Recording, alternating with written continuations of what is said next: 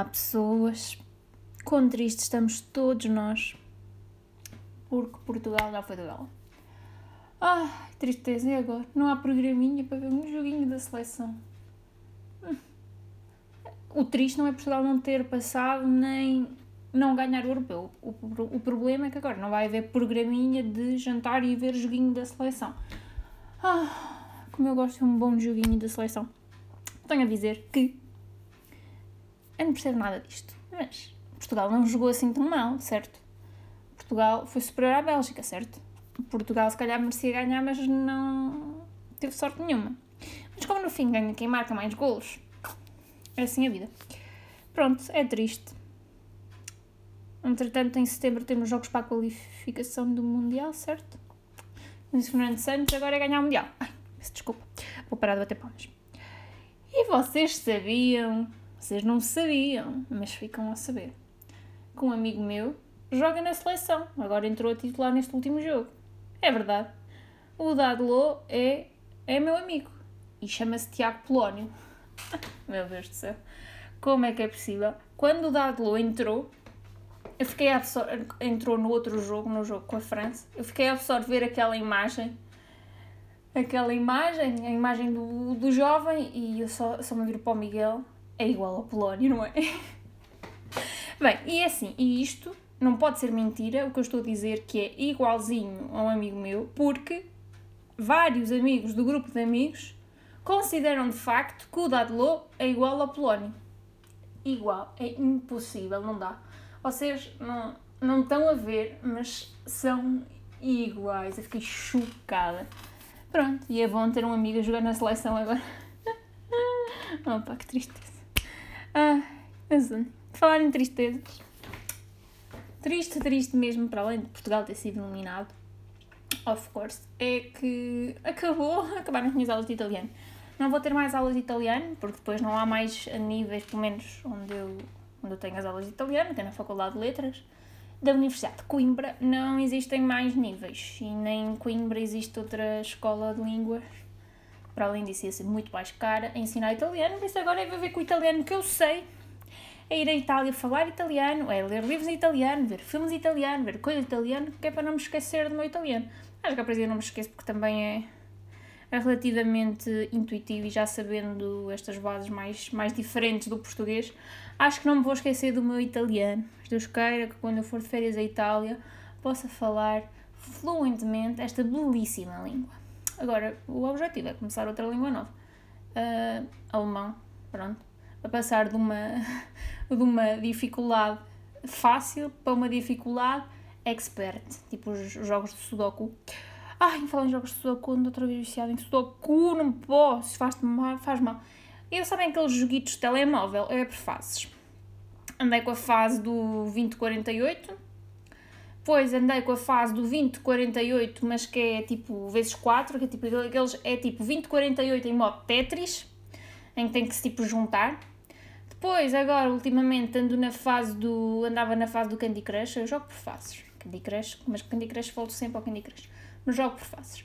Entretanto, voltei outra vez esta semana a jogar Sudoku e pronto, isto também é um problema, que eu antes fazia muito Sudoku, mas eu gosto mais de fazer Sudoku, comprar cadernos de Sudoku e fazer Sudoku à mão. Sudoku no iPad e no telemóvel não é bem a mesma, é diferente, são sensações diferentes.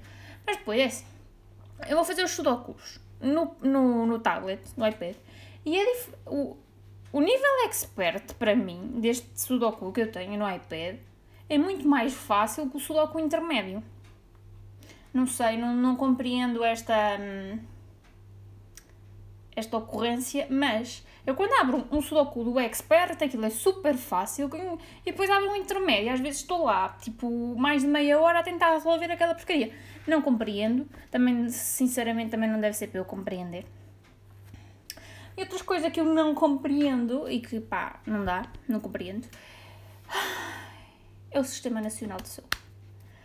Pronto, né? A pessoa doente, porque não quer pagar rios de dinheiro em hospitais privados, é seguida no Sistema Nacional de Saúde. Eu sou seguida no Hospital de Viseu, certo? E pá, está cada vez pior. Eu não entendo. É assim, Quando foi ao início do Covid, foi uma maravilha, uma pessoa ia fazer as análises, não estava lá quase ninguém, ia fazer a minha consultinha por telefone, ou ia lá, mas tipo, tranquilo, super dentro dos tempos, tudo ali, vite rápido. Epá, foi a melhor altura do Serviço Nacional de Saúde, foi quando houve Covid do ano passado, há cerca de um ano. Meu Deus, nunca demorei tão pouco tempo a fazer análises, nunca esperei tão pouco tempo para uma consulta e foi uma maravilha. Este ano já está muito mal. Pior do que antes do Covid. E olhem que uma vez, esperei 4 horas para fazer análises no hospital em Viseu. 4 horas. Eu cheguei lá às 8. Eu fiz as análises ao meio-dia. Estou a fazer bem as contas de cabeça, mas acho que sim. Eu fiz as análises ao meio-dia e cheguei ao hospital às 8 da manhã. Pronto, estas análises... o problema das análises desta vez é que as pessoas não sabem o que é distanciamento social, não sabem o que é estar a 2 metros umas das outras. Então imaginem, mas o problema também não é só das pessoas, o problema já vem de trás, porque para a mesma hora, para fazer uma análise, metem demasiadas pessoas para o espaço onde têm para enfiar as pessoas, né? E depois aquilo atrasa sempre, depois ainda ficam mais pessoas, num curto, num pequeno espaço, onde deviam estar menos pessoas já numa altura normal. Então, uma altura em que as pessoas têm que estar separadas 2 metros, preferencialmente umas das outras, ainda pior se torna. Epá, e foi, para mim, eu estava-me a sentir mesmo mal de estar ali à espera para fazer uma análise. E que também já fiz, já não foi bem, né? As minhas estavam marcadas para as 8h30, se não estou em erro. Análises que fiz às 10 da manhã. Mas isto cabe na cabeça de alguém, né? Ainda por cima em jejum, epá, pronto, enfim, olha. Mas o problema desta vez foi a minha consulta na reumatologia. Estou a brincar, pá, fiquei doente. Consulta às 10h30, eu cheguei lá às 10, porque temos que chegar antes, para depois irmos validar a consulta, e entrarmos, patati patatá, sem lugar para uma pessoa se sentar, outra vez completamente a abarrotar, as pessoas não têm onde estar, nem estar sentadas, nem estar de pé, não há sítios para as pessoas, e eu... Esperei, a minha consulta foi praticamente à 1 da tarde, mas isto cabe na cabeça de alguém. E depois, acaba a minha consulta, ok, tudo bem, esperei, fiz a minha consulta, ainda por cima nada de especial. Marquei a minha consulta, depois tive que marcar mais um tempão numa fila para marcar os meus exames para a próxima consulta, marcar os meus exames médicos, ok, tudo bem. E depois preciso de uma justificação. Depois aquilo dá uma confusão, é validar consultas num lado... É marcar exames no outro lado, é pedir justificações no outro lado e pagar no outro lado. Ou seja, antes nós fazíamos tudo no mesmo balcão, agora temos que ir a 5 balcões diferentes para fazer 5 coisas diferentes. Ok, pronto. Se isto faz sentido na minha cabeça, se calhar faz, mas está mal organizado, porque depois... Ai, credo, juro, eu fiquei mais doente de ir ao hospital do que propriamente eu sou doente. Ok.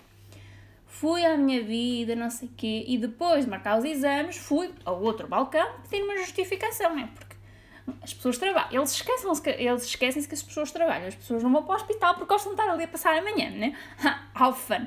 Ok, e depois fui pedir uma justificação. Epá, apanhei a senhora mais rabugenta, epá, ai, não sei o quê, pois a minha colega foi almoçar, agora tenho que lhe passar a justificação.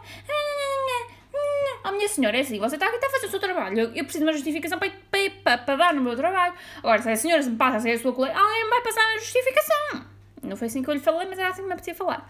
Fui muito educada e depois disse, olha, também que queria pagar a consulta.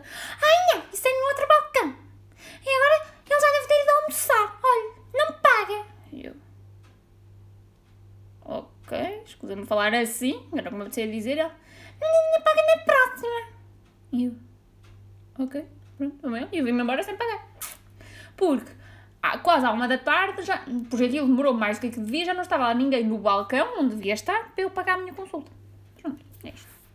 É isto que eu tenho a dizer. Morte ao SNS e pá, já viu melhores dias e pá, deve ser assim, não sei se é assim em todo lado, mas eu acredito que seja assim em todo lado. Naquilo no Hospital de Viseu estava demais. E vocês nem sabem outra. Mas esta foi com a minha irmã, para verem o caos que aquilo está. A minha irmã também tinha uma consulta, mas até foi antes de mim, também para o serviço de reumatologia.